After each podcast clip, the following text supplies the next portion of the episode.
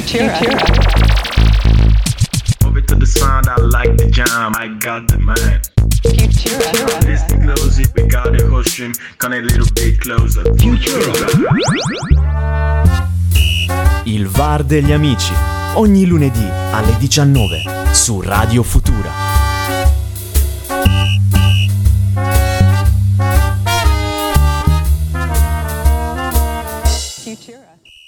Eccoci qua, buon lunedì, buon lunedì cari amici e amiche che ci state ascoltando, siamo sempre noi, VAR degli amici di lunedì e commenteremo un'ultima giornata veramente meravigliosa, non solo di, di calcio, anzi l'ultima giornata è stata eh, di calcio è stata veramente straordinaria, ma è stato comunque un weekend meraviglioso di sport. Ciao Pisto, ciao. ciao. Ciao, ciao, come stai? Tutto bene? Tutto bene, tutto È un bene. piacere vederti così vicino, così Sì, vicino. oggi- oggi No, avvicinati siamo, siamo. troppo vicini, è vero, è vero. Potrebbero succedere cose inconsuete, però comunque eh, tanti, tanti, tanti, tanti capitoli da, da introdurre, tanti sport. eh, come ho già detto, è stato un finale di campionato davvero meraviglioso. Fino all'ultimo non si capiva chi andava in Champions League, chi andava in Europa Conference. e poi comunque oltre al campionato ci sono stati tutti gli altri eh, campionati d'Europa che si sono conclusi. eh, poi c'è stata la gara di Monaco, anche questa la commenteremo con eh, non so, un po' un nodo alla gola dopo quello che è Da successo a Charles. Leclerc. Eh, e poi comunque tanto, tanto NBA perché sono iniziati i playoff, tanto, tanto tennis perché si sono conclusi due ATP 250 in attesa di Roland Garros. Però come sempre, visto, oggi non c'è Claudione per impegni istituzionali e diamo i risultati dell'ultima appunto partita, le ultime partite di, di campionato, 38esima giornata. E ricordiamo subito che la nuova stagione 2021-2022 andrà, eh, inizierà il 22 agosto. Per poi, finire, per poi finire il 22 maggio, quindi ancora tre mesi per... eh, C'è l'europeo. c'è l'europeo, infatti, quindi non è, non è l'ultimo nostro ultimo lunedì perché continueremo, a- malgrado non ci siano più i campionati, comunque continueremo a parlare di tanto sport ogni lunedì. Comunque andiamo con i risultati della 38esima giornata, Crotone Fiorentina 0-0, Cagliari Genoa 0-1, Sampdoria Parma 3-0, Inter Udinese 5-1, Torino Benevento 1-1, Bologna Juventus 1-4, Sassuolo Lazio 2-0, Atalanta Mina 0-2, Spezia Roma 2-2, Napoli Verona 1-1 con una classifica eh, finale che recita così Inter campione d'Italia a 91 punti, Milan, Atalanta e Juventus in Champions League, il Napoli con il pareggio col Verona in casa, va in Europa League quindi arriva quinta, insieme alla Lazio sesta andranno a, a formare, a- sì, a formare l'Europa League per noi italiani e settima arriva la Roma che così va in Conference League. E il povero Sassuolo arriva ottavo e purtroppo, malgrado la, la vittoria Comunque per Una 2-0. grandissima stagione Comunque una grandissima record di stagione. punti. Sì, assolutamente una grandissima stagione per i neroverdi e Benevento, Crotone e Parma, come già sapevamo da un paio di eh, giornate a questa parte, a parte, eh, saranno eh, nel prossimo campionato di Serie B.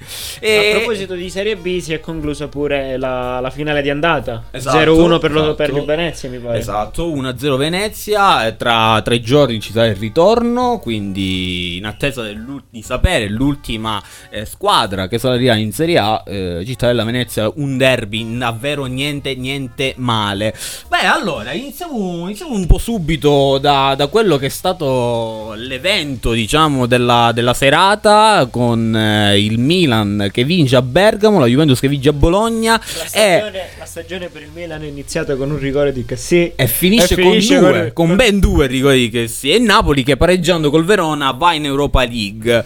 E tutti ci eravamo un po' concentrati sul- sulla partita Atalanta-Milan eh, che, faceva, che doveva fare un po' d'arbitro per la Juventus. Invece eh, abbiamo visto come il Milan ha vinto. Invece a sorpresa Grande- il Verona va a pareggiare a Napoli. del Milan, al di là del fatto che i gol siano arrivati sul rigore, ma comunque eh, le azioni le ha create, le, le percussioni son- ci sono arrivate, specialmente dai terzini, dagli esterni.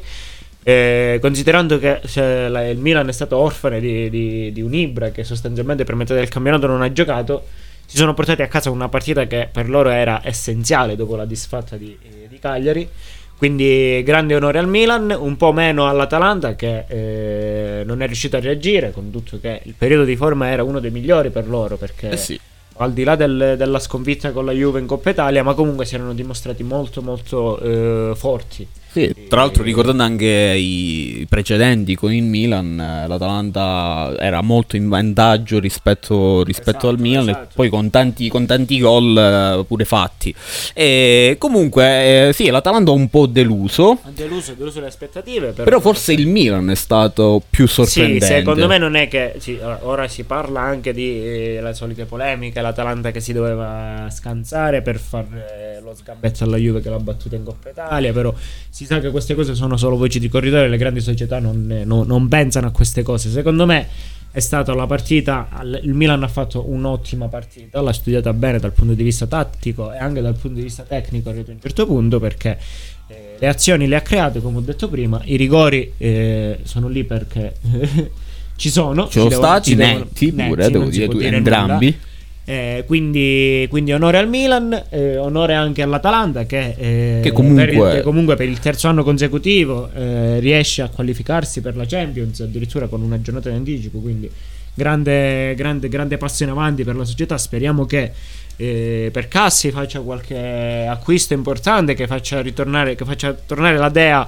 Eh, a tornare, oddio, eh, che faccia continuare questo grande ciclo di, di- di vittorie, di, di successi e che, ne- che non si sa mai che l'anno prossimo possa lottare per, un- per la vittoria del campionato. Ecco appunto, infatti eh, volevo, volevo analizzare con te cosa manca ancora a questa Atalanta per poter eh, sì affermarsi in campionato e in Champions League. È vero che comunque l'obiettivo dell'Atalanta non è mai stato vincere il campionato Però e neanche quello di... sì. Però con i risultati che sono arrivati negli ultimi due anni, ovvero eh, appunto le due qualificazioni in Champions League, è più un quarto di finale di Champions League, è, Una un- è una semifinale. No, per nulla. sì, esatto. Quindi eh, devo dire che comunque l'Atalanta adesso ci crede. Ma anche con Real quest'anno non è che Sì, non ha, non ha sfigurato per nulla. Considerando anche la, la- la partita la- dell'andata che gioca- hanno giocato Sì, in 10 sì, per al- alquanto Dubbia, vero, possiamo dirlo, possiamo dirlo. discutibile. Cioè, ah, si è giocato contro i- le Merengues, contro i Galacticos del Real Madrid. Cioè, Eh sì, sì, non, non una squadra di niente. E infatti, infatti, no, infatti, ecco, mh, con un, eh, sicuramente con un progetto solido che già c'è, già Sì, c'è sì, il progetto. Secondo me, secondo me deve mandare via un po' di giocatori che eh, il primo Ilicic, perché ormai è arrivato. Secondo me ha- è- Ha dato un po' ha dato tutto quello che aveva. Ma alla- secondo me non, non ha più niente da dare più che altro. Non, è- non ha dato niente, non ha più niente da dare. Perché Sì. vi- al di là del, del fatto de- dell'inizio di stagione abbastanza altalenante che ha avuto, i suoi problemi, le sue questioni. Ma nel complesso c'è- non è un giocatore d'Atalanta Pastore. No, per adesso no, eh, però è anche vero che eh, de- mh, il mercato dell'Atalanta deve essere un mercato eh, di fatto di eh, prospettiva, ovvero di poter prendere mh, giocatori giovani e, e anche Ma anche, d'esperienza. bravo, esatto, ti e anche dicendo anche d'esperienza. un giocatore d'esperienza, Anche magari un d'esperienza. centrale di esperienza che ti può dare quei ti può far perdere quel tempo quando, quanto serve, quelle azioni eh, Sì. di, di intelligenza, non più di bravura, di intelligenza tattica si, È si vero, è parla. vero. E Voto, voto all'Atalanta della Per me stagione. quest'anno, quest'anno un- do- il 10 per me ce l'ha l'Inter perché ha fatto una grandissima stagione, al di là del fatto che sia uscita subito dalla Champions, ma quelli sono altri particolari perché la Champions è una competizione a sé stante dal campionato.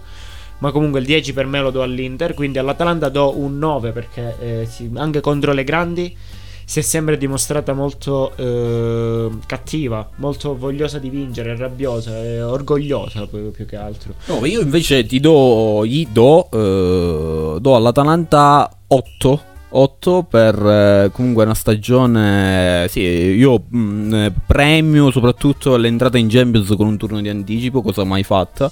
E poi per la grande voglia di comunque di fare il risultato contro il Real Madrid, che in Champions è davvero sempre difficile affrontarlo. Quindi, eh, grande onore È all'Atalanta. arrivata pure in finale di Europa di Coppa E di Italia. Coppa Italia due- in due anni su tre, quindi eh, certo non, vingio- non eh, vingendola, però, Però- comunque eh, lì è una finale, c'è il 50% di possibilità e comunque eh, vada o non vada è sempre una bella cosa per l'Atalanta. E per quanto riguarda il Milan, abbiamo detto è ritornato in Champions dopo sette anni, sembra Milan, eh, vera- sono contento perché non, non sono sono tifoso juventino sfegatato pure però sono, se devo simpatizzare per un'altra squadra simpatizzerei per il Milan perché come società mi è sempre piaciuta anche per come per i giocatori che ha avuto per la storia che ha avuto in Champions quindi sono molto contento per questo suo nuovo per- cammino di nuovo in Champions per, per Eh beh, sì, suo- eh, tra l'altro il Milan avendo vinto 7 Champions, quindi È è, un po', è un po' la regina del- del- Esatto, della Champions esatto. League. Eh, questi, questi anni senza il Milan eh, ci ci è mancato un pochino. Ci sì, mancato. è mancato anche perché io mi ricordo i tempi quando, quando era in, in Champions, era sempre nel girone col Barcellona. Sì, e chissà, E chissà, se, partite- chissà se appunto. E le partite tra Milan e Barcellona erano sempre pirotecniche, sempre bellissime. Finivano 2-2, 3-1 per il Barça, anche vittoria vabbè, Milan.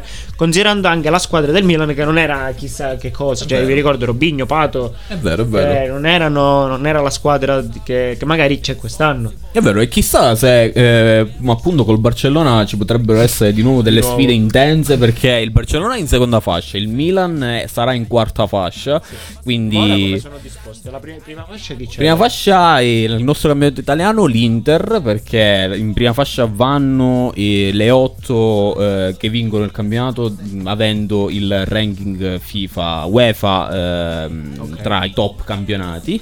Eh, poi in seconda fascia ci sono eh, Juve. Eh, e forse, e forse Atalanta, però questo è ancora in forse perché dipende dai risultati di alcune squadre di, di altri campionati. E, mh, e poi c'è eh, il Milan, appunto, che sarà in quarta fascia. Quindi, ovviamente, non essendoci per sette anni in Champions League, Eh, sarà un girone abbastanza tosto. Sarà un girone abbastanza tosto, eh, però comunque il Milan se l'è meritato perché l'abbiamo sempre detto, eh, è iniziato questo Io- campionato... io inizialmente pensavo che lo, se lo portasse lui, loro a casa. E infatti no, l'abbiamo detto, era Perché come addirittura, sono partiti veramente a bomba. addirittura era una delle nostre favorite per vincere il campionato, è rimasto lì per eh, tantissimo tempo, poi l'Inter eh, dopo eh, essere stata eliminata dalla Champions League comunque ha cambiato, ha cambiato de- decisamente marcia. Sì, ha Per- cambiato obiettivi. Ha cambiato obiettivi, infatti. eh, però il Milan con Pioli, eh, con una squadra giovanissima Molto pure, eh, ha dimostrato veramente una crescita incredibile. Perché comunque Ibrahimovic eh, c'è stato, però eh, ha Non giocato c'è stato. 19 Ha fatto partite. del campionato. Ha fatto metà, quindi eh, ha, ha dato una mano sicuramente, però non è stato così eh, emblematico. Ecco. Oddio, eh, i suoi 16 gol li ha fatti. Sì, sì, sì, assolutamente, assolutamente. Però comunque metà campionato senza Ibrahimovic che è il tuo, eh, il tuo pupillo, il tuo fiore all'occhiello, comunque sta a significare che comunque anche gli altri giocatori si sono comportati davvero bene. Eh, L'abbiamo ribadito, una Sì, squadra quello giovanissima. che mi ha sorpreso di più, lo sai chi è stato? Eh, oltre che sì, che eh, ormai è diventata una sorta di sicurezza lì al centrocampo, un muro, eh, una diga insuperabile quasi. Eh, Salemakers mi è piaciuto molto perché Si è sacrificato Sale- molto. Ieri Salemakers forse si è la migliore partita. No, in generale in tutto il campionato perché tu lo vedevi lì sulla destra. Ma lui non gioca sostanzialmente faceva un trequartista aggiunto. Sì, perché inventava, passava e saltava l'uomo. È un buon giocatore. Poi hanno giocato benissimo i due centrali di difesa, Chiero e Tomori. Comunque.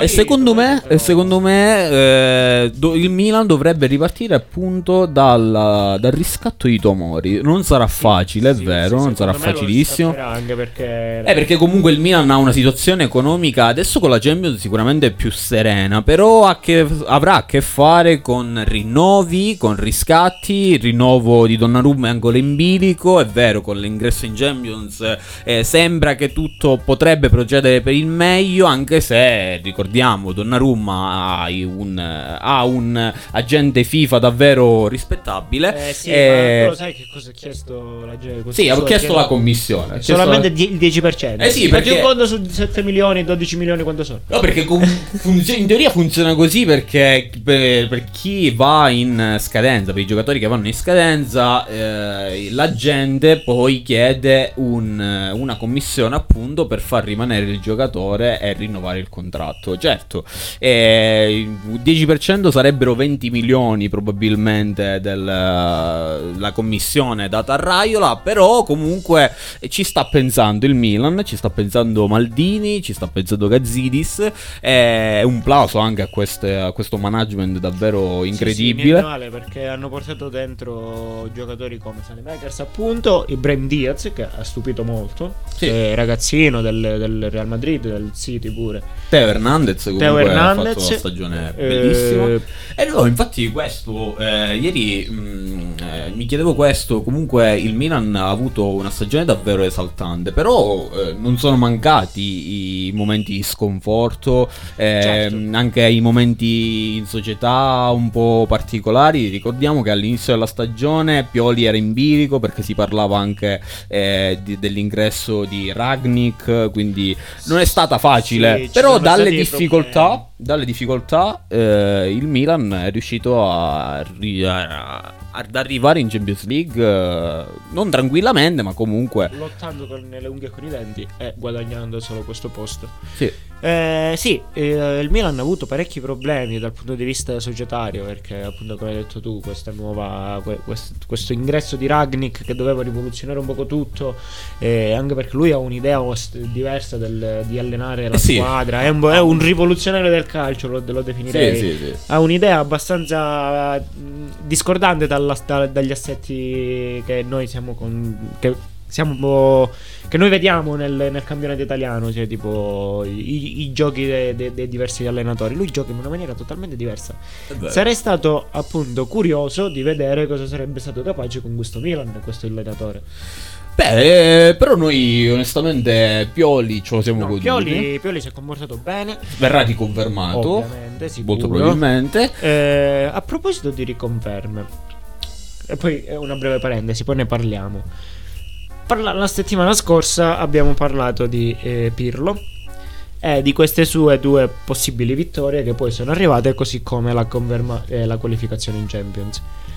Secondo te verrà riconfermato Pirlo? Sarebbe stato il passo successivo quello che avremmo fatto Sì. adesso. Intanto volevo chiederti, poi ci ritorniamo Sì, poi ci adesso. ritorniamo. Volevo chiederti, siccome abbiamo dato il voto all'Atalanta, voto al Milan in generale? Per me è un pelino più basso dell'Atalanta perché, ok, ha avuto i suoi momenti di sconforto, però eh, era in una competizione europea un poco più eh, bassa rispetto, di, di livello rispetto all'Atalanta.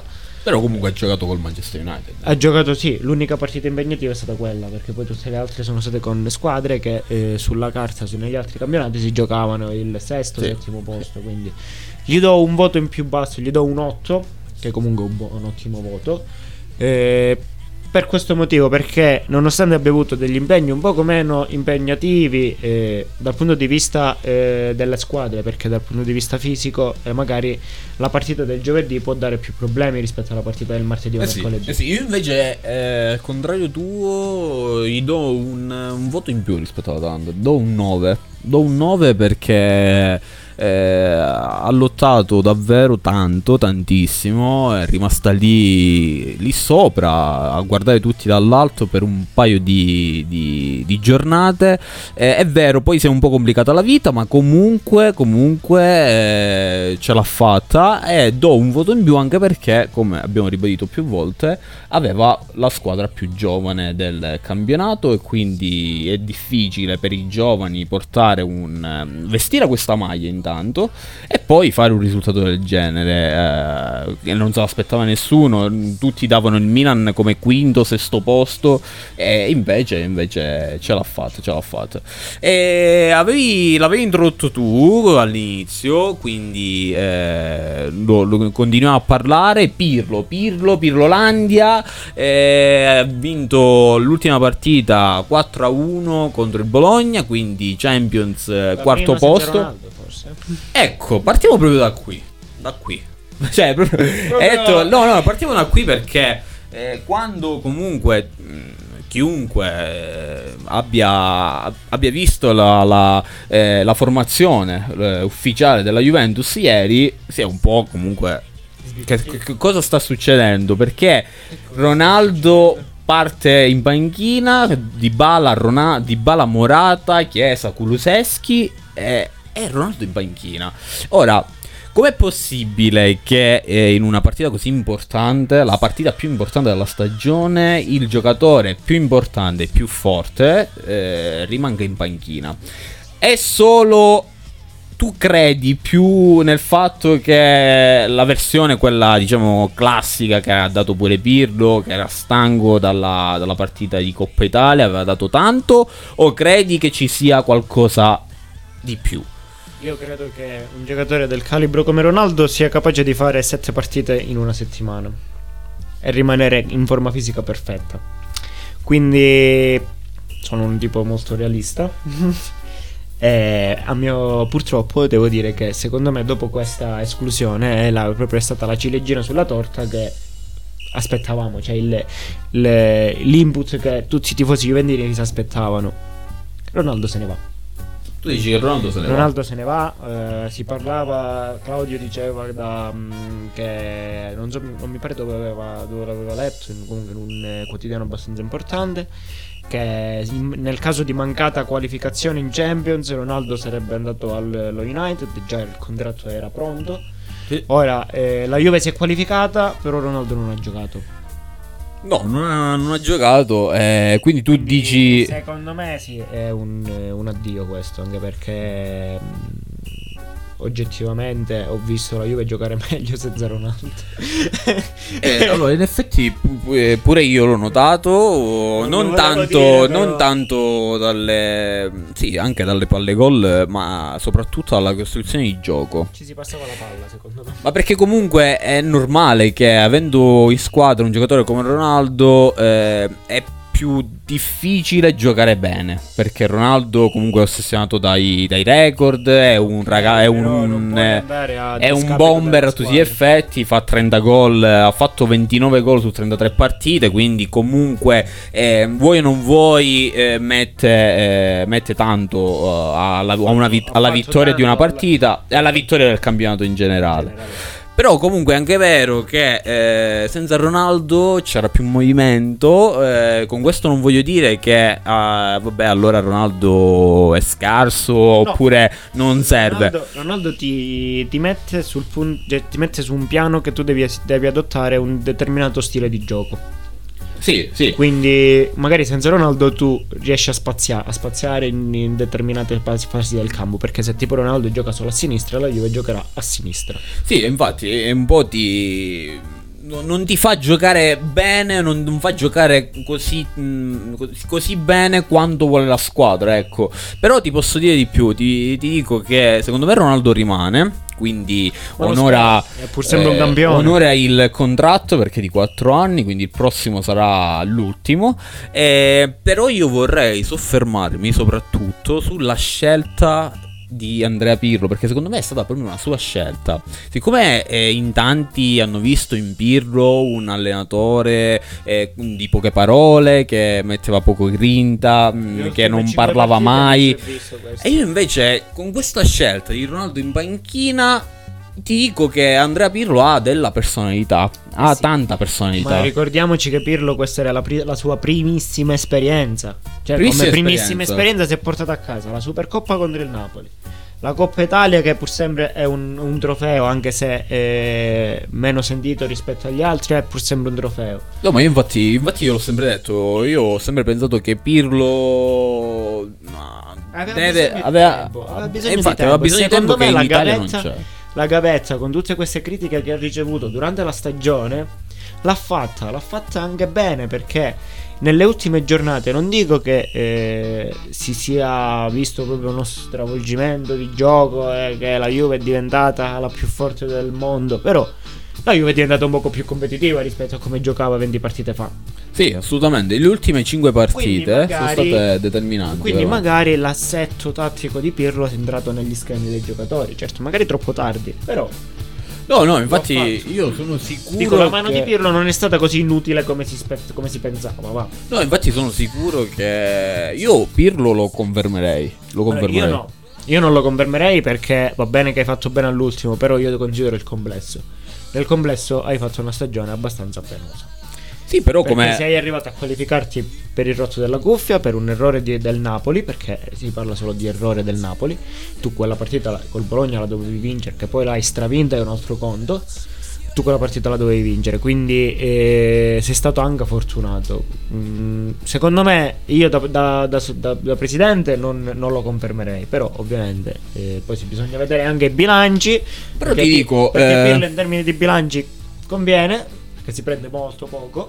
Sì, no, io invece lo confermerei perché quello che dicevo prima, quello che ho sempre detto, eh, aveva bisogno solamente di tempo perché le idee chiare ce l'ha, poi è normale avere delle idee e, e- e metterle in pratica è un'altra cosa, però eh, secondo me la vera Juventus, la vera Juventus è questa che abbiamo visto nelle ultime partite, a partire dalla, eh, anche dalla, dalla partita con, la, con l'Atalanta in finale di Coppa Italia, con l'Inter, eh, con l'Inter, con, col Bologna ieri è stata proprio ehm, la fine di un campionato difficilissimo, senza dubbio, però la vera essenza della Juventus è questa, ovvero eh, non molla mai, perché è una squadra che non molla mai, e, e sicuramente c'è da rifondare un reparto che è il centrocampo, che secondo me a mio avviso è il reparto più importante ehm, del, del calcio, e, e- e- quindi con qualche, con qualche ehm, accorgimento tecnico eh, e tattico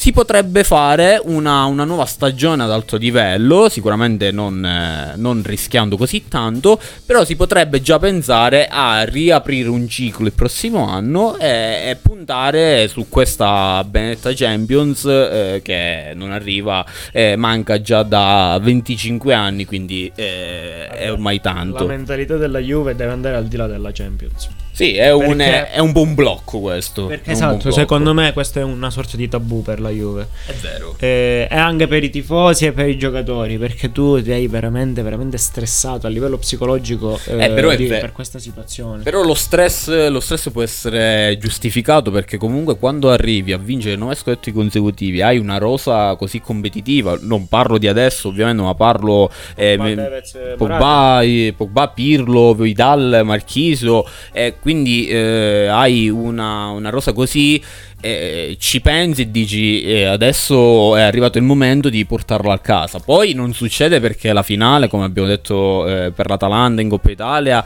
è, una, è 50%, quindi c'è una possibilità. eh, in finale ci saranno meriti da una, da una parte eh, e infatti, infatti, quindi, eh, però comunque l'ossessione alla Champions League è giustificato, ecco, io lo... Sì, però non deve essere un'ossessione, capito? Cioè, è, è sbagliato. È come se è come quella dell'Inter. Il, il campionato era un'ossessione. Talmente un'ossessione che si sono fatti buttare fuori dallo Shakhtar.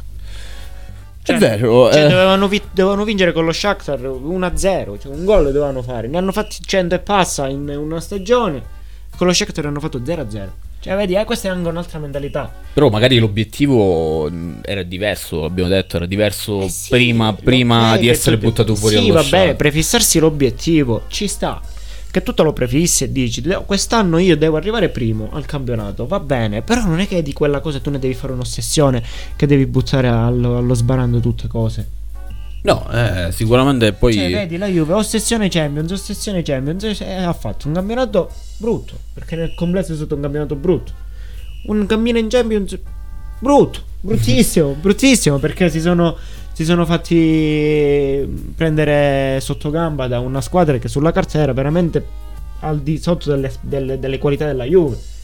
C'è il Porto. Io ti dico, dopo tutto questo, che abbiamo parlato tanto già della Juventus, il voto alla Juventus come... Ah, se non si stagione? se non si riusciva a qualificare, io gli avrei dato un 6. Non sufficiente perché pur sempre tra i primi 5 era. Però ti dico 7 solo per la qualificazione. Io ti dico invece 6, sufficienza, perché l'hai detto tu, stagione abbastanza deludente, però comunque due, due trofei eh, che sono arrivati comunque da un allenatore mh, dalla, dalla primis- con la primissima esperienza in assoluto e, e poi la qualificazione in Champions è arrivata all'ultimo, eh, all'ultima giornata, quindi per me la Juventus 6 sufficienza. Ha salvato- Ha salvato la faccia, ha, salvato, la faccia. all'ultimo. Assolutamente sì, assolutamente sì. Chi non ha salvato la faccia è, è stato purtroppo il Napoli. Il Napoli Gattuso. di Gennaro Gattuso. ehm, eh, allenatore. sì, ora infatti ne parliamo. E Gennaro Gattuso pareggia 1-1 col Verona. Ne parlavamo prima all'inizio della puntata che eh, secondo me il Verona non ha fatto una grandissima partita, ha, fatto, ha giocato da Verona eh, e invece è il Napoli ad aver giocato eh, male. Eh, Secondo me si è fatta prendere un po' troppo all'ansia. Tra l'altro, eh, eh, quando eh, è andata in vantaggio, non ha fatto nulla per chiudere la partita definitivamente. Quindi eh, ha abbassato il baricentro. E poi è arrivato il pareggio di Faraoni. Eh, ha segnato Rachmani, gol dell'ex. Tra l'altro non ha esultato, poi ti voglio chiedere anche se eh, tu sei per eh, l'esultanza da ex o comunque se segni un gol così importante devi comunque esultare. Beh, dipende dalla squadra. Se tu sei un ex del. cioè, per esempio tipo Baggio eh, segnava all'Inter, non esultava. Ci stava che non esultava. Quindi tu sei un po'... Dipende, se tipo tu del Verona non ti sei, se segni al Verona se essendo del Napoli, cioè, esulti, cioè chi. Eh, lui il Rachmani infatti non l'ha fatto. Eh, perché? Cioè, ha segnato così un gol importante fino a quel momento per il Napoli, però ha prevalso diciamo il lato umano. Siccome era la squadra che l'aveva lanciato in Serie A, lui ha preferito... non lo so, c'è questa Ok. questione Sì, strana... Ci sta, è una sorta di rispetto, è, è anche bello da vedere eh, che un calciatore porti rispetto a una società che non è più la sua. Sì, eh, Però da un lato dici che fa un gol così bello. eh, così importante, tra Così l'altro. importante non esulti. Però comunque eh, il Napoli va in Europa League, eh, delusione totale al fischio finale della partita. ehm, Gattuso viene, possiamo dire, esonerato su un social. Eh, vedi come è cambiato anche eh, l'esonero di un allenatore con, ai tempi del social. eh, su Twitter eh, il patron del Napoli, De Laurentiis, che comunque è sempre stato un po' particolare sotto questo punto di vista. Hanno eh, sopra lo scooter. eh. che se ne andava, eh, però sì, lui diciamo che è stato sempre un personaggio eh, noto soprattutto a questi episodi. Eh, Gattuso che viene esonerato, eh, adesso il Napoli partendo dall'Europa League, quali sono gli obiettivi della prossima stagione? Si parla intanto eh, di Gonzisao, eh, l'allenatore del Porto, che ha addirittura superato Spalletti e Allegri, perché c'era pure anche il nome di Allegri- Acciughina Allegri. sì, che- C'è un po' di ehm, balzer dei, sì, degli però in- pe- si pensa che mercoledì addirittura già dovrebbe essere in Italia Sergio Conceição, quindi eh, dovrebbe prendere le, redini del, del Napoli. Obiettivi del Napoli con questo, eh, con questa diciamo eh, Europa League, eh, secondo te come co- cosa farà? Anche hai parlato un po' di mercato, eh? Allora, la squadra, la squadra non è per nulla brutta. Eh, anzi, è un'ottima squadra quella del Napoli. Prendi dal, già partendo dal reparto difensivo con Koulibaly che se si riprendesse al 100% come eh, lo era almeno due anni fa o anche l'anno scorso stesso, eh, già è un pilastro importante.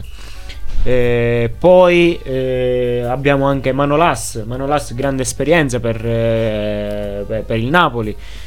Eh, dal punto al centrocampo pure tanta roba, magari eh, andare a comprare qualcuno che possa fare la fase difensiva eh, e offensiva st- meglio rispetto a un Demme o un Bakayoko.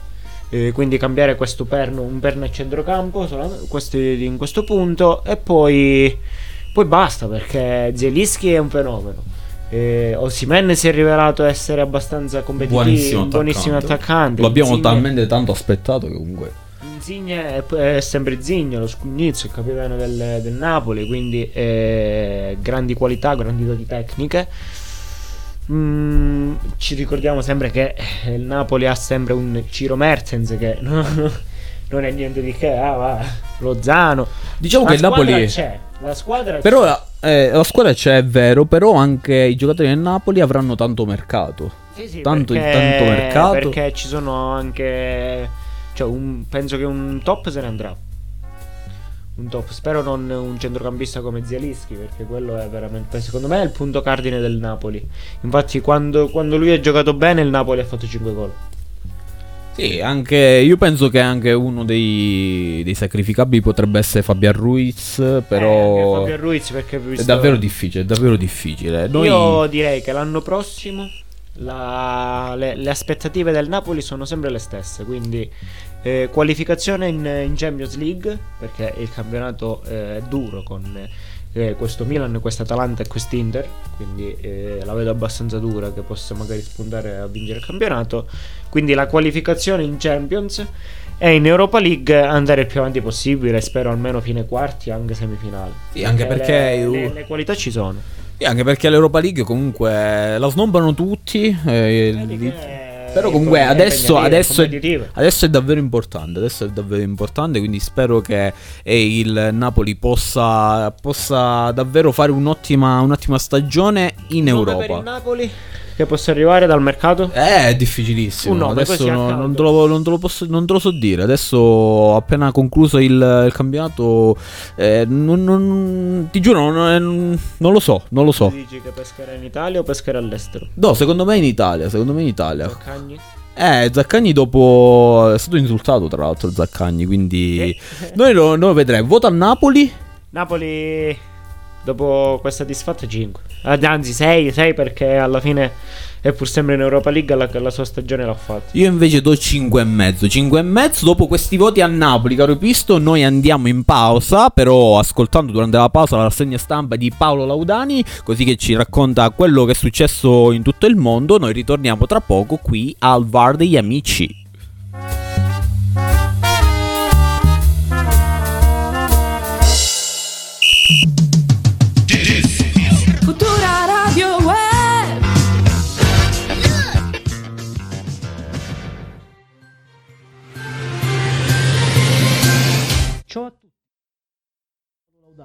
E state ascoltando Il Punto, la rassegna stampa settimanale di Radio Futura. Partiamo con una delle notizie della settimana e lo facciamo con il post che parla dell'arrivo di migliaia di migranti a Ceuta, exclave spagnola in territorio marocchino.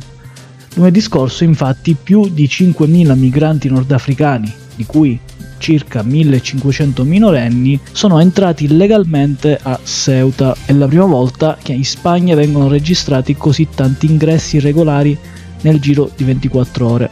Secondo i giornali spagnoli, questo afflusso di migranti è senza precedenti e avrebbe a che fare con la crescente tensione tra il Marocco e la Spagna, dovuta alla decisione del governo spagnolo di accogliere nel paese per cure mediche un leader del Fronte Polisario, il movimento nazionalista che da più di 40 anni chiede al governo centrale marocchino l'indipendenza del territorio del Sahara occidentale. L'enorme afflusso di migranti di lunedì però ha portato gli agenti delle forze di polizia a dover gestire una situazione che non si era mai vista prima.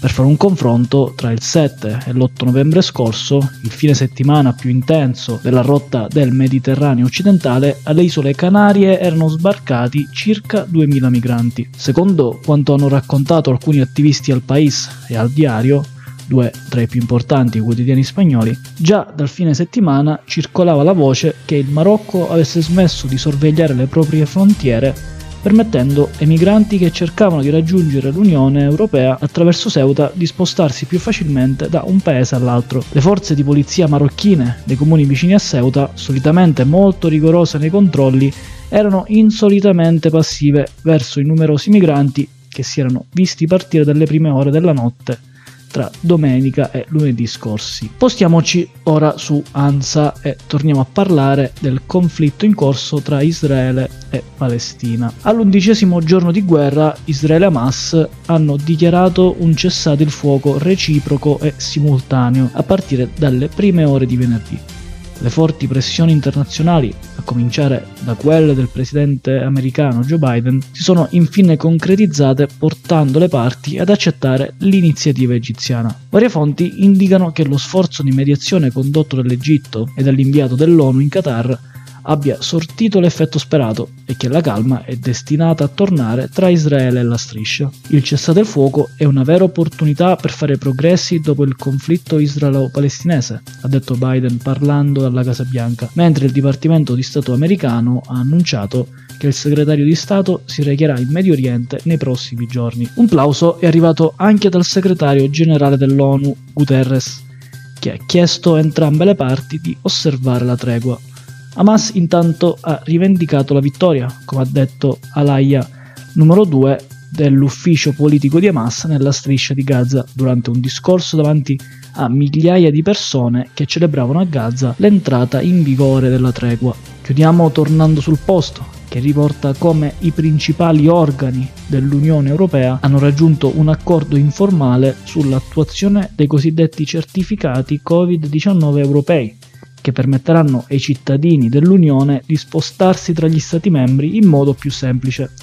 L'accordo sarà probabilmente confermato nella prossima seduta plenaria del Parlamento, che si terrà tra il 7 e il 10 giugno, mentre i certificati entreranno in vigore, si pensa, a partire dal prossimo 1 luglio. I certificati dunque saranno costituiti da un QR code digitale o cartaceo che conterrà le informazioni sanitarie di ciascuno e mostrerà se la persona in viaggio è vaccinata, se è immune o se ha fatto un tampone di recente con risultato negativo. Durante la conferenza stampa del Parlamento europeo in cui è stato annunciato l'accordo, il relatore della proposta e presidente della Commissione per le libertà civili, Fernando Aguilar, ha detto che raggiungere un compromesso tra le parti è stato molto difficile, motivo per cui molti pensavano che i negoziati non avrebbero portato a una posizione condivisa. Conclude così il post. Era questa l'ultima notizia. Questo era il punto. Questa è Radio Futura. Io sono Paolo Laudani. Ciao. Ciao Radio Futura, un saluto da Paola. Radio Futura. Futura. Like never before. Il VAR degli amici. Ogni lunedì alle 19 su Radio Futura.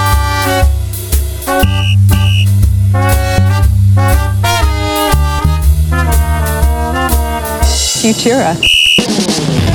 Siamo ritornati qui al bar degli amici. Ultima puntata del. di- ne abbiamo parlato di, di- di campionato. Non è l'ultima puntata del bar degli amici di lunedì, però è l'ultima puntata che parleremo appunto del campionato, dei vari campionati perché eh, sono finiti tutti in Europa, in giro per l'Europa e ci prepariamo per eh, gli europei 2021-2020 che eh, non si sono fatti l'anno scorso ma si faranno eh, a giugno 2021 partendo sì Finalmente iniziano- un'Italia competitiva. Finalmente sì, iniziano l'un- dall'11 giugno fino all'11 luglio, si parte subito con Turchia-Italia, subito una, per- una partita davvero difficile per la nostra nazionale, ma comunque noi ci crediamo, i convocati ce ne sono 33, da questi 33 eh, poi eh, diminuiranno e diventeranno eh, 26 con le rose allargate, quindi eh, sono giocatori davvero importanti e possiamo finalmente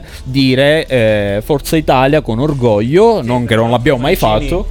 Mancini riconfermato fino al 2026. Sì, quindi si farà un altro europeo, un altro mondiale, quindi Eh, siamo... Volevo dare una, una chicca, Sì. un piccolo Fai pure, fai aggiornamento. Fai- Fa, come se sei a casa tua. Come se fosse. Sì, fai come, come se fossi a casa tua. Eh, che Sergio Ramos non è stato convocato e quest'anno agli europei per la Spagna non ci saranno giocatori del Real Madrid. Non succedeva dall'alba dei tempi. Eh, questo- questa è davvero una notizia un po' shock eh, per eh, mh, sia noi perché non ce l'aspettavamo eh, che il, eh, il Real Madrid... Chi è del- della Spagna quest'anno? Luis Enrique, Luis Enrique, quindi magari ci sarà qualche, so, qualche ripensamento visto che eh, lui è stato allenatore del Barcellona, non lo so, non- Dici rivalità? Però comunque lui ha convocato eh, Sergio Ramos e i vari giocatori del Real Madrid durante le qualificazioni all'europeo e anche alle qualificazioni mondiali. Per questo- questa scelta. Non lo so, forse, forse ha capito che magari non era, non poteva essere in forma come avrebbe voluto lui, quindi è Per meglio... lo stesso principio allora Mancini non deve convocare Chiellini. Eh lo so, però Come non... privarci di un gioco? Ma c'è Il- l'esperienza. È il capitan poi, è il capitan. Cioè, quindi... sì, esatto, va. È strano, sarà strano eh, non vedere Sergio Ramos. Secondo me almeno al- altri due anni di, di essere al top ce li ha. Sì, sì, sì, diciamo di sì. E ancora rosse. ha 34 anni. Sì. Quindi, cioè, eh, non è giovanissimo, ma nemmeno addirittura d'arrivo. No, ma comunque è sempre uno dei più forti difensori al mondo. E sarà brutto non vederlo. Come mancherà d'altronde Van Dyke, uno dei sì, top ha difensori. dato- Ha dato forfè. Sì, dopo... lo do forfè lui però perché si vuole riprendere bene dall'infortunio. Sì, sì. Eh, a proposito di infortunio, si spera che la prossima stagione ritorni Zaniolo. È eh, vero. Che io, io questo ragazzino ho avuto dispiacere nel- quando si è infortunato la prima volta e soprattutto la seconda volta, subito dopo. Eh, È stato un- proprio un dolore perché fa sempre male vedere un giovane che si rompe, cioè che ha un infortunio così grave, così come Ansu Fati del, del Barcellona. Sì, sì, eh, diciamo che Zaniolo è stato davvero un dramma sportivo perché comunque era ritornato dopo una lesione totale al legamento crociato mh, della gamba destra, del ginocchio destro, poi dopo sei mesi è ritornato e si è lesionato totalmente il crociato della, eh, del ginocchio sinistro. Quindi eh, Mancini comunque l'ha aspettato fino alla fine, poi comunque le, le visite si pensava potesse addirittura finire il campionato con la Roma, Zaniolo, però le visite non sono, non sono andate benissimo. eh, l'ultimo consulto, avvenuto poco, poco tempo fa, comunque ha dato esito positivo. Quindi in teoria Zaniolo dovrebbe ricominciare al top eh, la prossima stagione con José Mourinho. Quindi chissà che cosa. Io proprio sono curioso. Sei curioso, pure io, pure io. Di vedere la prossima stagione perché eh, questa è stata la prima stagione del Covid. Diciamo, io la, la, la soprannomererei serie Covid perché sostanzialmente è stata dettata da questi problemi, sia che dal punto di vista che il pubblico non c'è stato, che anche dai vari infortuni dovuti appunto a questo, pur- a questo maledetto virus che eh, ha portato fuori dal campo determinati giocatori in determinate situazioni, anche importanti per determinate squadre. Pensiamo al Torino che è andata a giocare con la. cioè è stata anzi rinviata la partita con la Lazio, ma doveva andare a giocare con 12 positivi squadre. Cioè una cosa sì, è esagerata. davvero esagerato. Io voglio vedere l'anno prossimo con sostanzialmente eh, il- alla pari le, le squadre perché nessuno avrà nulla in più, nulla in meno, tranne chi eh, ha vinto il campionato e chi è là davanti. Però proprio sono curioso di vedere cosa sarà capace di fare Mourinho in primis. Eh, E, poi tutte le altre squadre perché come si muovono cioè, per me l'estate è bella non perché finisce il campionato e quindi c'è, c'è l'estate il sole Per i vari rumors. per i vari rumors, cioè io mi ricordo quando andavo in vacanza, avevo 12 anni, 13 anni e sentivo Zeco alla Juve, Agüero alla Juve. Ti esaltava, ti esaltava. Ero Poi il calciomercato ti Cioè, io esalta, non solo dei l'una- giocatori, ma anche- e mezza per guardarmi eh, le, le rassegne stampa del, del calciomercato proprio perché mi, mi appassiona questa cosa. Eh sì, tra l'altro già possiamo... una, sorta, una sorta di gossip. eh, Inizieranno, ci sono sempre stati veramente anche Sì, durante il campionato, però maggior ragione con l'apertura del calciomercato, la sessione estiva, eh, si intensificheranno eh, le voci eh, sui giocatori ma anche sugli allenatori, perché abbiamo detto che Mourinho eh, dalla prossima stagione sarà allenatore della Roma, troverà una Roma in Europa Conference League, quindi la nuova competizione voluta dalla UEFA, la terza coppa UEFA, quindi... È una squadra niente male perché nel complesso la Roma non ha una squadra brutta per niente. Aspettando anche il calciomercato comunque Esatto. perché eh, chissà anche se Zeco rimarrà con José Mourinho e sarà l'attaccante eh, principale della Roma eh, con Borca Majoral eh, col punto interrogativo con Mkhitaryan che probabilmente rimarrà eh, poi bisognerà vedere Smalling eh, l'hanno, comp- l'hanno eh, bisogna vedere anche oppure era ancora in prestito? Smalling, se non sbaglio, lo hanno preso in prestito nuovamente, quindi però non sono sicuro su questo. Eh, bisogna vedere, bisogna vedere un po' anche rinforzare sicuramente la difesa. Eh, però comunque Mourinho io a mio avviso eh, non so eh, se voleva la squadra in Europa Conference League. Vabbè, Io sì, dai, almeno un pochettino non di- lo so, non lo so perché secondo me eh, voleva, eh, voleva avere solo il campionato. voleva partire da zero. Voleva partire completamente da zero, eh, voleva solo eh, distrazioni eh, che venivano dal campionato. eh, perché? Perché secondo me José Mourinho il prossimo anno, dal profi- dal primo, mh, dalla prima giornata del prossimo anno, sarà competitivo obiettivo per lo scudetto. Io qui te lo dico. Eh, eh, l'ho sentito dire più di una volta. sì, perché- Spero che sia così perché voglio una Roma ai tempi d'oro. Voglio che ritorni ai tempi d'oro. Perché l'ho vista veramente brutta, specialmente con le squadrette piccole. Peccato perché comunque, come hai detto tu, la squadra è davvero... A me, davvero... piace, a me piace la squadra della Roma perché eh, al di là del reparto difensivo che è un poco altalenante. Eh, ci sono un paio di elementi che magari sono da, da levare, tipo Cristante, centrale, mai più. No, sicuramente Mourinho questo, questo non lo farà mai a meno che non ci sia emergenza totale. Eh, chissà anche i giocatori che chiederà alla società, sicuramente il portiere perché abbiamo ribadito più volte che la Roma è stata un po' sfortunata eh, in questi anni alla ricerca del portiere. Io ti ripeto che il portiere è da cercare in casa, nel senso nel campionato italiano perché... Miranda, Guarda, Musso, c'è un. Musso, Ma c'è Mu- Silvestri dove va? Eh, bella domanda. Lo, lo sentirai dai rumors eh, partendo già da, da domani. vivendo. Sì, assolutamente. Eh, Musso, un eh, cranio, chi lo sa? Ci saranno, ci sono tantissimi portieri in Italia davvero ottimi. perché prendere. Molto, per- molto perché buono. prenderne, prenderli da, da altri campionati? Che poi non lo so. rendono. Paolo Lopez non ha reso. Esatto, esatto, Eh, esatto. No, non, è- non- non capisco. Comunque, eh, la Roma eh, si è piazzata al settimo posto, quindi Europa Conference League. mh, dopo una partita, comunque, anche questa particolare, perché lo Spezia l'aveva già eliminata in Coppa Italia. E, e la Roma. ieri ha fatto una grandissima partita, è andato sopra addirittura 2-0. Poi El Sharawi e Mkhitaryan la, la riprendono 2-2. Con questo punticino, la Roma, appunto, si è portata in Europa. Ehm, Fonseca, Fonseca lascia la Roma e probabilmente, visto, non so se lo sai o l'hai sentito, eh, c'è già un accordo, si pensa che ci sia un accordo tra Fonseca e Commisso, quindi Fonseca Ah, alla- pot- alla potrebbe andare alla Fiorentina, potrebbe... Con... Gattuso? Eh, bellissima domanda, sarà anche un calciomercato di allenatori, niente male. Sassuolo? Sassuolo, Sassuolo De Zerbi quasi sicuramente andrà allo Shakhtar e quindi la panchina del Sassuolo è vacante anche se non so forse Gattuso a Sassuolo non, non glielo vedo tantissimo però comunque è sicuramente una panchina libera Ho sentito pure. Che penso sia una proprio voce di corridoio. Però allora si parlava di Allegri che è ormai in cerca di una squadra. Zidane che eh, non è stato, cioè non sarà probabilmente confermato per questa stagione, data la disfatta in Liga, che ora ne parleremo.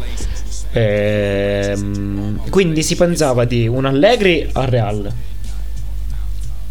Zidane alla Juve.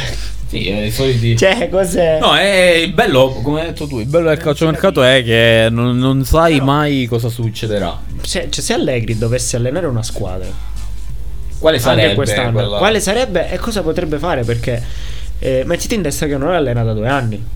E ricordiamoci che c'è anche un Ranieri, un signo- il signore del calcio, che eh, è in cerca di una squadra. Anche se lui Ranieri preferi- al Sassuolo non lo vedrei male. È vero, però anche se Ranieri ieri ha ribadito che preferirebbe una nazionale. Occhio. Quindi probabilmente, non lo so, eh, non penso, però, però, però ci sono questi rumors davvero insistenti e sarà bello davvero quest'estate capire cosa succederà. Con l'europeo di mezzo. Con l'europeo di mezzo, con l'europeo di mezzo. E voto alla Roma? Voto alla Roma 4. 4 non è, non è, non è, servi- Quattro, non è perché- servita, non è no, servita la semifinale di perché- Champions di Europa League. Sì, ma di- solo per quello, solo per il cammino in Europa. Perché poi in campionato vero ha perso punti con squadre dove veramente non, non- non doveva perdere. Cioè col Crotone è andato a perdere col Crotone, ha perso con lo Spezia, ha perso con eh, eh, il, il Parma. Cioè è andato a perdere partite brutte. Io sono d'accordo con te, forse do mezzo punto in più per, eh, per Fonseca. Per Fonseca perché è davvero un grandissimo uomo, una grandissima eh, persona. eh, e quindi ho una simpatia per Fonseca davvero incredibile. Fonseca, adottilo. No, sì, sì, io non vedo. Spero, spero che Fonseca allenerà subito da- già dal prossimo anno. E Sassuolo con De Zerbi. Sassuolo con De Zerbi almeno la sufficienza sì un 7 perché per la rosa che aveva ha fatto più del dovuto. Io pure 7 do, do pure 7, è vero, ho mancato ad un soffio la, la qualificazione all'Europa, però comunque è stata una, eh, una stagione davvero esaltante. Ehm, è stata una stagione particolare perché con- il Covid Ah, sono... Ci siamo scordati una squadra sostanzialmente di quelle, di quelle 7, la Lazio. Eh beh, la Lazio c'è La poco da Lazio, dire. voti La Lazio, Lazio? eh, la Lazio voto 6 e mezzo. Per me un 6 perché non si è mai distinta. C'è stata sempre una squadra al top. Io il mezzo Ma- punto in più lo do per la qualificazione di ottavi di Champions League, che comunque non era facile, nonostante avesse eh, un girone non, non facilissimo. Sì, ecco. per quello sì, però poi in campionato eh, è stata competitiva con le piccole, ma con le grandi no.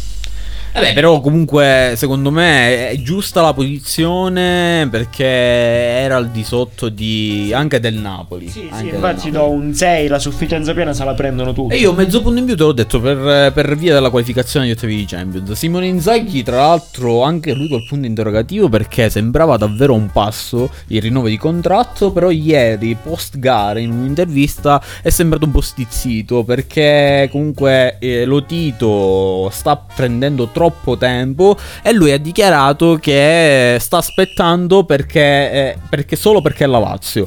Perché se fosse stata già un'altra squadra, già se ne sarebbe andato in cerca di, di qualche altra squadra. Quindi un amore così eh, grande per, per la Lazio. Però lo Tito bisogna dire che Vabbè, deve, deve- deve velocizzare un pochino. deve velocizzare, anche deve decidere la situazione con la Salernitana pure. Sì, un po', un po' di... Un po' di roba la deve fare lo Tito. Ma comunque, da quanti anni è che allena Inzaghi la Lazio? Eh, già sono... tre, quattro anni, forse? sì, sì. 4, Eh, quindi anche 5 diciamo anni. che poi la squadra penso sia rimasta sempre la stessa. Al di là di qualche arrivo tramite tranne Murici. Sì, no, lo- acquisti- acquisti sono del- dello United, cioè, mh, poi è rimasta sempre la quindi i giocatori lo conoscono, si conoscono. Chissà se in uscita è l'anno buono per eh, la Lazio per vendere qualcuno, qualche pezzo da 90 come Milinkovic Savic. Eh, Savic e Alberto magari potrebbero andare Anche via. Correa eh, stesso, perché- chi lo sa. Sì, perché magari possono cercare il... È anche vero che lo Tito, eh, qualsiasi squadra ci ha sempre provato con lo Tito, però è difficile contrattare con lui perché eh, spara prezzi alti che comunque eh, da, da Vabbè, quest'estate l'ultimo non può, di- non può sparare più. L'ultimo prezzo che ha fatto su Milinkovic Savic era onesto. 80 milioni per Savic era onesto. Sì, però già la crisi nel mondo del calcio stava incombendo, quindi, eh, quindi adesso sarà, sarà ancora più dura vendere un Milinkovic Savic a, a quella Vendere, cifra. fare cassa e acquistare. Eh, eh, è un po' particolare, chissà, vedremo anche eh, cosa, cosa- quali saranno gli obiettivi della Lazio la prossima stagione, partendo già quest'estate. Ehm, come stavo dicendo prima, eh, è stata una stagione davvero particolare. Abbiamo assistito anche ai vari campionati europei davvero strani, inaspettati. Sì, quello che mi ha stupito di più è stato il Lille. È vero, il Lille, infatti te ne volevo parlare appunto perché dopo eh, comunque un paio di anni in cui il Saint Germain aveva dominato la Liga, dominato, non dominato di più proprio. di più, però c'è stato anche il Monaco che comunque ha- aveva rotto quell'egemonia del, del Paris Saint Germain, però comunque eh, a livello di nomi, a livello di club eh, era davvero superiore a, a tutti, a tutte le altre squadre, però quest'anno il Lille ci è riuscito, eh, ha battuto eh, il Paris Saint Germain, quindi si è portato a casa una meritata Ligue 1, un meritato campionato, e, e Lille dalla prossima stagione sarà testa di serie in Champions League, quindi partirà dalla prima fascia buttando in seconda fascia il Paris Saint Germain. Quindi questo te l'ho voluto dire per farti un po' capire già eh, come sarà il sorteggio dei gironi di Champions League. Sarà, difficile, sarà davvero difficile perché adesso eh, le, prime, le, prime, le prime teste di serie, quindi le, le squadre che saranno in prima fascia, eh, si dovranno vedere anche da- dalla seconda fascia perché ci sono nomi davvero importanti importanti, Paris Saint Germain, Juve, eh, ci sarà anche eh, il Manchester United qualora non Diciamo dovesse vincere non vincere l'Europa non è League. stata un'ottima scelta quest'anno. Essendo un'ottima scelta a livello economico, a livello anche di prestigio sportivo, ma comunque davvero difficile, davvero difficile. Sarà sicuramente una, eh, una Champions League eh, particolare e competitiva, competitiva. Come d'altronde mi ha sorpreso tantissimo il- la vittoria in Portogallo dello Sporting Lisbona che non vinceva da tantissimo tempo per l'egemonia del Porto e e adesso la squadra eh, di Lisbona ha vinto il campionato e anch'essa sarà eh, prima fascia ai gironi di Champions, nell'urna dei gironi di Ma, Champions. ma quella che ha stupito di più, secondo me, è stata il- l'Atletico Madrid. Atletico Madrid. di Simeone, che all'ultima giornata, grazie al pistolero Suarez, destinato alla Juve, poi è andato all'Atletico Madrid, stagione top per lui, dato, dato per bollito, diciamo, dal, dal Eh. Barcellona, buttato via come se non fosse nessuno. Gli ha rubato la, la Liga sia al Barça che al Real e inoltre eh, mi pare si sia portato pure il titolo di capocannoniere a casa. Eh, forse, no, forse il titolo di campocannoniere l'ha vinto Messi. L'ha vinto Messi perché. Forse 24 ne ha fatti. Sì, eh, 21. quindi diciamo che è vero comunque l'Atletico Madrid ha un po' sorpreso, è, è vero, è sempre stata eh, una delle squadre più importanti in Spagna, però comunque... eh, Negli ultimi anni aveva un pochettino dato segni di cedimento. Sì, aveva vinto già una liga nel 2015, se non sbaglio 2014, non ricordo bene l'anno, Forse forse, l'anno quando arrivo in finale di Champions. Forse il 2014, sì, appunto. E, e quindi poi comunque c'è stato sempre Real Madrid e Barcellona. Adesso ritorna il Ciolo Simeone, che comunque da una vita che è lì, quindi già conosce benissimo l'ambiente. E si porta la Liga a casa con un Suarez davvero spettacolare. però vedi, le- il destino a volte può essere eh, strano perché Suarez, avevi detto tu, è destinato alla Juve con eh, Vari- vari, vari problemi problemi. eh, che non siamo, stiamo qui a discutere, va all'Atletico Madrid e vince il campionato. Quindi, comunque, protagonista. da protagonista, sicuramente, rubando il titolo al suo amico Messi. Bella Eh, la foto quando c'è stato Atletico Barça eh, di loro, lui su Messi. Eh, mi pare i Rakitic o De Jong che erano rimasti negli, A nel parlare, tunnel a vero, parlare. Cioè, questo è bello. L'amicizia Al oltre, al oltre, oltre il calcio, sì, è vero, è vero, è bellissimo. Comunque, è veramente un, eh, davvero una bellissima, una bellissima stagione. Noi, però, prima di continuare, andiamo in un attimo in pausa per poi andare alla seconda parte del nostro programma. Stiamo qui al bar degli amici.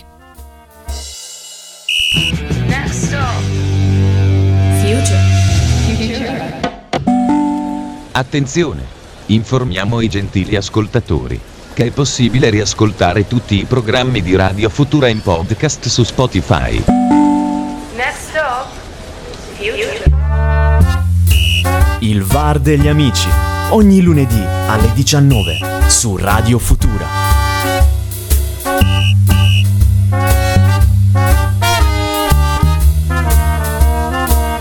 Futura. Tornati, siamo tornati qui, seconda parte del VAR degli amici di lunedì. Eh, abbiamo concluso poco prima di andare in pausa. eh, abbiamo parlato un pochino di tutta quella che è stata la stagione, sia italiana del campionato italiano, sia anche eh, abbiamo fatto un riassunto di- dei vari campionati europei. Ci siamo dimenticati di sostanzialmente di onorare, onora- elogiare il Bayern Monaco e il Manchester City, ovviamente. No, con no, più che Ah, loro, i- cioè, più che del Bayern Monaco Lewandowski. Lewandowski. Lewandowski che ha stabilito un record che secondo me rimarrà invariato fino alla fine dei tempi. Difficilissimi. Difficilissimo da superare. Eh, 40 eguagliare 41 gol. 41 gol in campionato. Superato Gerd Müller. eh, Che ne aveva fatti che ha 40. fatti 40. Va bene che il, il livello magari della Bundes è più basso, ma riuscire a fare 40 è sempre difficile. È stato sfortunato un po' Lewandowski per via del Covid perché sicuramente avre- no, avrebbe preso il pallone d'oro dell'anno scorso. Ah, quindi sì, sì. adesso Chissà se quest'anno- chissà se quest'anno. Tutto però Quest'anno dipenderà anche dagli europei. eh. Quest'anno se lo merita. Di solito anche dipende anche dal risultato Eh, degli vabbè, europei. però, Però devi metterci che gioca in una nazionale un pochettino più Eh, lo so, lo so. non infatti- lotta per la, per la infatti, vittoria. infatti quello, quello conta pure. Comunque, seconda parte eh, che inizia adesso eh, con l'introduzione eh, di quello che è stato la, un'altra tappa del mondiale di Formula 1, eh, Monaco, Principato di Monaco. più importanti del Una campionato. eh, sì, più anche affascinanti perché l'aria che si respira lì a Monaco, Monte Carlo è davvero eh, di un altro pianeta eh, a livello del lusso, comunque è davvero, davvero particolare, diversa rispetto a tutte le- tutti gli altri gran, pre- gran premi. Eh, però abbiamo assistito anche qui a un piccolo, un piccolo insomma, eh, dramma sportivo perché comunque eh, noi appassionati tifosi Ferrari vedere un Charles Leclerc, Leclerc che parte dalla pole position e poi eh, non riesce a partire, mh, ci siamo chiesti tanti perché. Eh, però ci sono arrivate pochissime risposte. Facciamo, Eh, facciamo guarda, un. eh, Si parlava allora, la- si parlava che eh, il problema fosse del cambio. Eh, Eh, inizia- eh, in infatti, FP1 prima, eh, prima di, prima di parlare di questo, facciamo un po' un'analisi e eh, andiamo di pari passo di quello che è successo. Partiamo dalla FP1 del giovedì. FP1, sì. eh, Lui ha avuto problemi col cambio. Sì. La macchina alla fi- finale di prova eh, non andava più, eh, non- le marce non andavano bene, quindi eh, i meccanici si sono messi ad opera per risolvere questo problema. Lo hanno risolto senza cambiare sostanzialmente il pezzo, quindi nessuna penalità. Eh, arrivano in eh, qualifica. Grande, parti- grande, grande giro di Leclerc e Sainz anche perché eh, si sono comportati veramente bene in qualifica specialmente Leclerc che ha fatto una- un gran giro 1.10 e non so quando comunque un giro molto basso ultima curva va a muro si prende la pole però non si sanno effettivamente le, eh, i, i- i danni della macchina C'erano un paio di dubbi. C'erano un paio di dubbi. Allora le- si diceva che la domenica mattina si dovesse risolvere tutto e avere più chiarezza. La domenica mattina arrivano eh, annunci, arrivano le, mh, i risultati. Si dice che i danni non siano gravi, che siano danni per da tali- cambiare tali da il cambio. cambiare il cambio, in ogni caso da eh, non metterlo in pista. E poi addirittura arriva una notizia che il problema, cioè lui ha battuto sulla parte destra. Il problema sia su- era sulla parte sinistra della macchina. Sì, il semiasse. Il semiasse sinistro. Sì, eh, Cioè, quindi.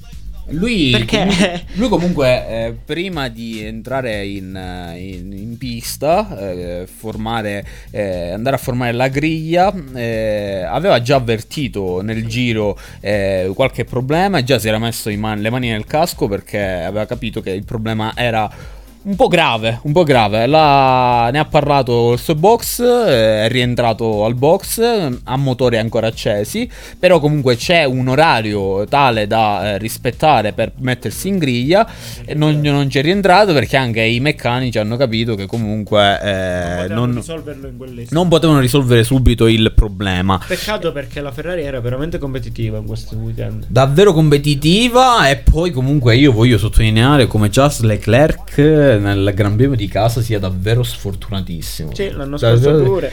Ma dai, dai tempi che ha ha barcato la- la- l'Alfa Romeo, quindi si è messo in Formula 1, è stato davvero sfortunato nel Gran Premio di casa. E comunque, al di là del dramma sportivo per la Ferrari, per tutti noi tifosi, eh, c'è stata una gara. Comunque, Sì, eh, che ha visto che ha visto Max Verstappen eh, vincere il Gran Premio di Monte Carlo, seconda comunque la, la rossa di Carlos Sainz, grande prestazione di Sainz risultato perché- pazzesco. Sì. Terzo conclude, va a podio Lando Norris, quindi con la McLaren meritato perché Lando Norris comunque dall'inizio della, della stagione si trova eh, tra i primi, quindi eh, è stato meritato anche questo podio. Delusione, dobbiamo dirlo, delusione sembra davvero strano dirlo, però è stata effettivamente così. Mercedes, Merce- Partenza proprio gara nera per Mercedes. Gara nera, già partendo dalle qualifiche, dalle, veramente dalle prove libere, quindi dal weekend iniziato venerdì, eh, gomme che davvero non ne volevano sapere eh, mh, per, la, per la Mercedes di Lewis Hamilton, ha fatto decisamente meglio Bottas, eh, che ha, l'ha messa eh, terza eh, in, in- qualifica. in qualifica, poi seconda visto il ritiro di Leclerc, e Hamilton invece partiva settimo, poi sesto con eh, appunto la squalifica di Leclerc, ehm, però comunque eh, c'è stato un Valtteri Bottas che ha inseguito per tanto tempo Verstappen nella gara di Anche ieri. se non lo riuscivo a prendere. Anche se non riusciva a prendere perché mh, la Red Bull di Max Verstappen ne aveva di più. Verstappen era stato capace di fare quel, quel gioco che ti garantisce la vittoria. Sì, Cioè, sì. Quel, quell'amministratore, quel- le gomme che ehm, lui faceva, ti dava lo strappo di mezzo secondo a giro, E poi poi ti faceva riprendere, ti, ti faceva attaccare, scendeva sotto il secondo e poi di nuovo. Gestione, grande gestione. Grande gestione, del- ma lo ha fatto con tutti. E forse, con secondo, e forse secondo me era quello il passo successivo che doveva fare Verstappen, ovvero essere in grado di essere in grado, oltre a quello, ma essere anche in grado di gestire quando sei davanti e quindi ehm, andare a vincere una gara così importante perché comunque con la vittoria di ieri Verstappen eh, si riporta davanti al mondiale Sei punti davanti, 6 di- punti davanti ad Hamilton, terzo Lando Norris, quindi superato Bottas eh, e quindi eh, comunque sarà veramente un mondiale fino all'ultima gara. E, mh, ricordiamo che comunque stiamo dicendo che Bottas eh, ha inseguito per tanto tempo Verstappen senza mai riuscirlo a prendere, Poi però poi c'è ai stato box, un problema ai box. C'è Il bullone dell'anteriore sinistro non, non ne voleva niente. Non ne voleva sapere, non ne voleva sapere. Tragicomica la, la, la È faccia rimasto- dei... che la, la macchina sia ancora montata con. eh, Ma io, modo io sbagliato. a questo punto l'avrei fatto andare con una gomma diversa. Vai! Eh no, no, così non si poteva andare, così non si poteva andare. Eh, facendo un passo indietro, eh, Leclerc, mh, problema, cioè è un problema da, eh, è, è colpa solo dei meccanici perché se sono dette tante.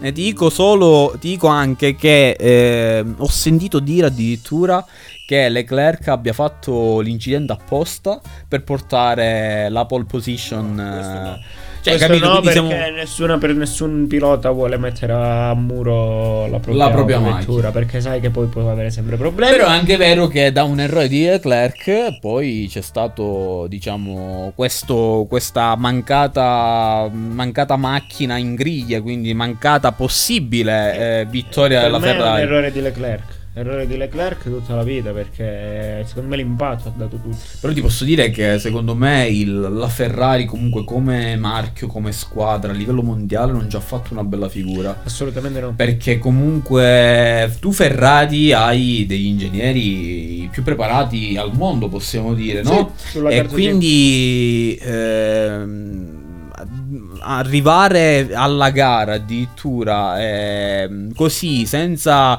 magari a- avendo anche dei dubbi sul- sulle prestazioni della macchina dopo che comunque fai un comunicato in cui dici eh, che la macchina andava bene quindi non c'è il problema di sostituire il cambio è, è davvero strano è davvero strano. Poi mi chiedo come mai eh, Binotto è vero eh, è anche vero faccio una premessa è anche vero che eh, da dire ehm, è tutto a posto a poi provare la macchina eh, fare la- e farla girare in strada sono sensazioni abbastanza diverse due cose differenti. però comunque, ehm, se hai ancora dei dubbi, mi chiedo, eh, sulle prestazioni della macchina, o cambi il... eh, sostituisci il cambio e quindi parti con 5 posizioni indietro e comunque sei in gara, e sei in gara, oppure eh, se non ce la fai, eh, non lo so, parti dalla pit lane eh, e costruisci una certa, una- un- un'altra gara, ovviamente con obiettivi diversi, ma comunque la metti in gara. E quindi mi chiedo come mai eh, non, non c'è stata, non c'è stata comunicazione oppure si è voluto nascondere, visto che comunque eh, è stato un weekend davvero esaltante. Eh, mi chiedo come mai mi- Mattia Binotto, che è il capo un po' diciamo del, del box Ferrari, non, non- non ci abbia messo la faccia. Io non, questa cosa Ma ancora non me la... allora, secondo me il problema non era il cambio. Quindi anche la- il cambio del cambio non avrebbe portato a nulla. Ehm, secondo me era una componente meccanica eh, interna. Quindi in quei momenti se ne sono accorti la mattina stessa. E non hanno avuto sostanzialmente il tempo necessario per, eh, per- per effettuare le, le preparazioni. Per me è stata una questione di, di questo, cioè non, non- non credo e spero che non ci siano altre cose dietro perché se, se è così siamo veramente alla frutta. È vero, è vero. E comunque eh, c'è stata la vittoria di Max Verstappen che sorpassa Lewis Hamilton. Comunque, eh, dicevo, si parlava di vene- cioè, gara nera per la Mercedes, oltre al fatto che Bottas sia uscito con questa maniera abbastanza circense, va, devo dire, mh, comica, perché voi non vuoi... Cioè, se fosse stato da Bottas, se mi dovessi medesimare in Bottas, mi sarei arrabbiato un sacco con, eh, con i meccanici. Cioè, non è possibile che un bullone non, vuoi- Eh non- non viene via. E dall'altro pure io Hamilton, eh, Hamilton furioso in gara perché le strategie non sono andate per nulla bene. No, è Perché- la- la- le gomme che non ne volevano sapere. No, a Monaco, allora, no, allora lui a parte che eh, a Monaco passare è difficile anche se sei un fenomeno. Ma lo, eh, in Mercedes hanno sbagliato proprio la, la, mm, la strategia. La strategia del pit, de- del pit box perché eh, in pratica eh, Hamilton doveva stare almeno due posizioni avanti, davanti a Vettel e davanti a Ocon. No, chi era quell'altro? Vettel, e no. non mi- Gasly, forse? Gasly. Vettel doveva stare davanti a Vettel e Gasly. Ma non eh, l'hanno fatto fermare prima? Sì, eh, diciamo che la strategia, La ha strategia funzionato. l'hanno- per una volta comunque l'hanno fatto dire. fermare prima. Hanno sbagliato una cosa che abbastan- era abbastanza semplice da capire. Perché Eh, beh, però per anche- una squadra che è plurititolata come, il- come la Mercedes. Però ti posso dire anche finalmente, finalmente fanno un Ma errore. no, ma finalmente no, è un errore veramente banale questo. Banale Per il bello anche del campionato. Ma lì lo sai, cioè, tu lo sai in quei tipi di pista che eh, quello che va a governare non è l'undercut ma l'overcut. Cioè, quello di rimanere fuori il più possibile. Eh lo so, eh, però a noi ci piace. Ti, ti continuo a dire che finalmente hanno fatto un Sì, errore. se tu sono stati pure fortunati perché se metti caso c'erano Leclerc e Bottas. Che era un Hamilton nono era. Sì, esatto. Hamilton in nona posizione era, quindi disastro totale. Eh sì, ah, diciamo che ha salvato per quello che poteva salvare un po' la faccia. E, e il prossimo appuntamento sarà un altro Gran Premio cittadino, un po' più, un po' più largo, diciamo, di, di- rispetto a Monaco, eh, ovvero Baku. E anche lì, anche lì ci sarà da, da- una bella lotta. Vedremo una bella lotta. Ti ricordi a Baku la ruotata di Vettel ad Hamilton, il tamponamento di- delle due Red Bull Ricciardo e Verstappen? Era un altro Verstappen, il sicuramente. Sì, quindi davvero Baku ci potrebbe regalare tante tante emozioni. Quindi appuntamento con la Formula 1 E la col Gran Premio con la Baku. MotoGP in Mugello. Mugello, assolutamente. d'Italia, quindi Sintonizzati prossimo. con Pecco Bagnaia che deve fare il miracolo, deve vincersi questo mondiale, lo Eh sì, spero. eh sì, infatti, infatti, anche per questo. E noi eh, cambiamo argomento perché comunque eh, l'avevamo detto, la- eravamo in attesa eh, dell'inizio di questi benedetti playoff. Sì, sto parlando di NBA, cari amici e amiche. Cosa sta NBA? NBA National Basketball Association, Wow. quindi eh, davvero, davvero importante, la- una lega abbastanza eh, importante per, tutti, per tutto il mondo, eh, la lega americana. E l'abbiamo detto dal- dall'altro ieri, praticamente sono iniziati i playoff.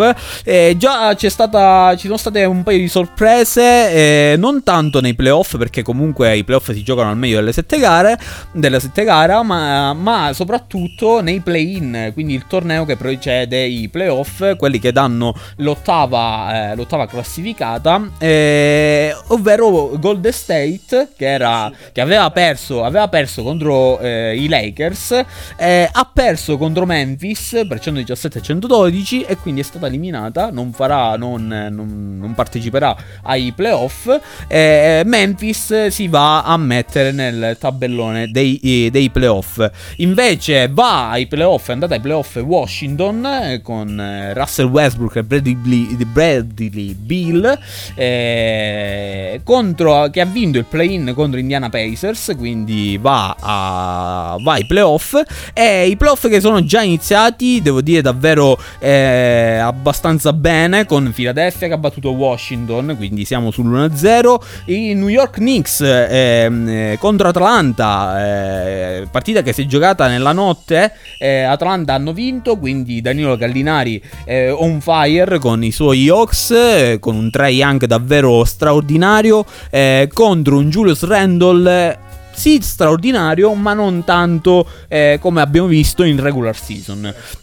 Quindi Atlanta sempre eh, in vantaggio per 1-0, Milwaukee in vantaggio con, con un grandissimo Miami, è partita davvero eh, spettacolare, è arrivata all'overtime, eh, Milwaukee è riuscita a vincere la partita, eh, la prima gara, poi per quanto riguarda invece dall'altra parte Brooklyn ha vinto gara 1 contro Boston per 1-0, eh, grande prestazione di Kevin Durant e Irving, però dall'altra parte c'è una, un Boston che davvero non molla mai, quindi con Jason Tatum, ricordiamo che Jalen Brown è, è infortunato e non parteciperà ai playoff, quindi Jason Tatum e Kemba Walker che dovranno combatte tra virgolette da soli, però mh, sarà difficile con Brooklyn che comunque è una tra le favorite a vincere l'anello. E invece Utah eh, ha vinto contro Memphis per 1-0, non c'è stato eh, anzi Memphis, scusate, ha vinto contro Utah 1-0, quindi questa potrebbe essere già una prima sorpresa di questi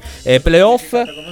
Eh sì, infatti, con uno splendido Jamorant, però è anche vero che Utah Jazz, Utah Jazz non avevano Donovan Mitchell, il più gra- uno dei, eh, dei, più forti giocatori della Lega e soprattutto il giocatore protagonista di, dei Jazz. Eh, chissà se sarà già eh, disponibile per gara 2. I Clippers perdono contro Dallas gara 1, quindi mh, mm, io non, non, la vedo come una sorpresa perché l'avevo messa come eh, favorita eh, nella gara contro i Clippers Dallas eh, con Luca Doncic davvero straordinario aveva già fatto una grandissima eh, regular season, chissà se si può ripetere in, eh, nei playoff. Eh, Portland vince contro Denver, questa sì che è una sorpresa, con eh, Damian Lillard davvero on fire, lui quando entra nei playoff eh, si trasforma davvero, si trasforma. Eh, Jokic mh, mm, ha giocato una grandissima partita e deve dare un po' la scossa ai suoi per portare Denver ai, alle semifinali di conference. Comunque comunque un Nikola Jokic eh, che comunque vada mm, è stata davvero forse la, la, stagione più importante della sua carriera, tanto è vero che eh, gli è valso il, la nomina eh, ad MVP, quindi ancora un MVP da scegliere, ma lui c'è, quindi potrebbe essere l'MVP della stagione 2021. E poi, sorpresa sì, questa la possiamo dire, i Lakers perdono gara 1 contro Phoenix Suns eh, è solo gara 1, è vero, però comunque... È un passo falso. È un passo falso perché LeBron James ed Anthony Davis eh, era, si erano un po' diciamo risparmiati per, eh, per questi playoff. Erano de- veni- venivano, venivano da, da infortuni e quindi non sono ancora ancora in forma. Eh, quindi... Si è rotto il tendine d'Achille, mi pare. No, no, non ha avuto un infortunio, però comunque aveva recuperato. Non, non, nessuna rottura, nessuna rottura. Sì, e diciamo che ci sarà gara 2. Chissà se LeBron e Davis eh, porteranno i Lakers eh, al trionfo eh, anche quest'anno. Davvero difficile perché Phoenix l'ha messa anche sul, sul piano, ehm, come dire, eh, comportamentale della partita. Nel senso senso che è- c'è stata una mini rissa eh, dopo un contatto con- tra Chris Paul e LeBron James, partita nervosa, quindi sarà davvero una serie tutta da gustare eh, per, per- per gli amanti del- dei playoff in generale di NBA. Eh, Caro Pisto, noi praticamente eh, abbiamo quasi finito, ma ti volevo, volevo eh, concludere con i grandissimi successi della, eh, dei nostri ragazzi del nuoto, perché eh, ci sono stati gli europei, eh, sia, eh, in, sia dei 100 metri, comunque 50, sia in vasca, ma anche a mare aperto con la vittoria di eh, Paltrinieri, eh, quindi si prepara al meglio ehm, alle Olimpiadi di Tokyo. Eh, grandi successi anche per le ragazze perché abbiamo visto una Simona Quadarella on fire, ma soprattutto con... In effetti è un po' contraddittorio. Eh, però abbiamo visto soprattutto una, soprattutto una grandissima eh, Benedetta Pilato che ha fatto il record mondiale nei 50, eh, nei 50 stile libero, se non sbaglio. Non vorrei sbagliarmi con... eh, è mh, davvero un record mondiale, non se lo aspettava nessuno. eh, però eh, abbiamo sempre, siamo sempre Abbiamo stati. sempre detto che i giovani italiani del nuoto sono veramente in forma, sia anche perché sono carichi dal- dagli allenatori che gli danno grandi consigli, ma in generale sono veramente forti. Sì, c'è anche da ricordare sempre la Federica Pellegrini ehm, che ha vinto una medaglia con la staffetta mista, eh, anche lei sarà, ehm, eh, sarà protagonista nella prossima, nella prossima Olimpiade, quella di Tokyo. eh, e comunque davvero speriamo bene, noi siamo sempre stati mh, diciamo visti a livello di medagliere, diciamo, una, una nazionale importante.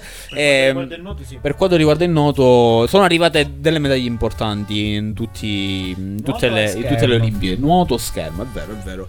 Chissà davvero se eh, nel- prossimi- nei prossimi Olimpiadi vedremo il medagliere. Perché no? Anche aumentare qualche, qualche medaglia farebbe comodo al movimento italiano. La medaglia fa sempre bene in qualsiasi sport. Esatto, esatto, infatti. Che sia E- il sumo, che sia il pugilato.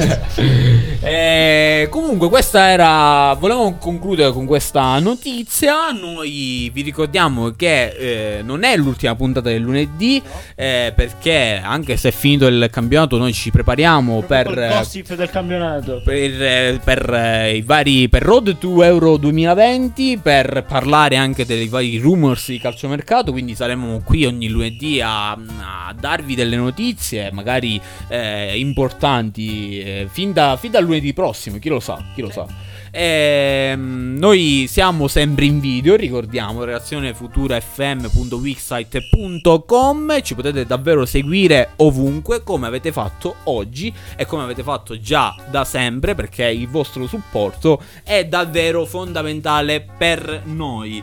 Eh, che dire, Pisto? Noi ci vediamo lunedì prossimo, eh, sempre qui, stessa ora, stessa location. Mi raccomando, non ti muovere dal divano. No, no, rimango qua, va bene. Perfetto, rimani qui fino al lunedì, caro Pisto. Ciao ragazzi, al lunedì prossimo col VAR degli amici. Ciao!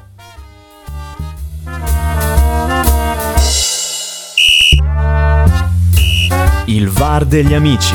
Ogni lunedì alle 19 su Radio Futura.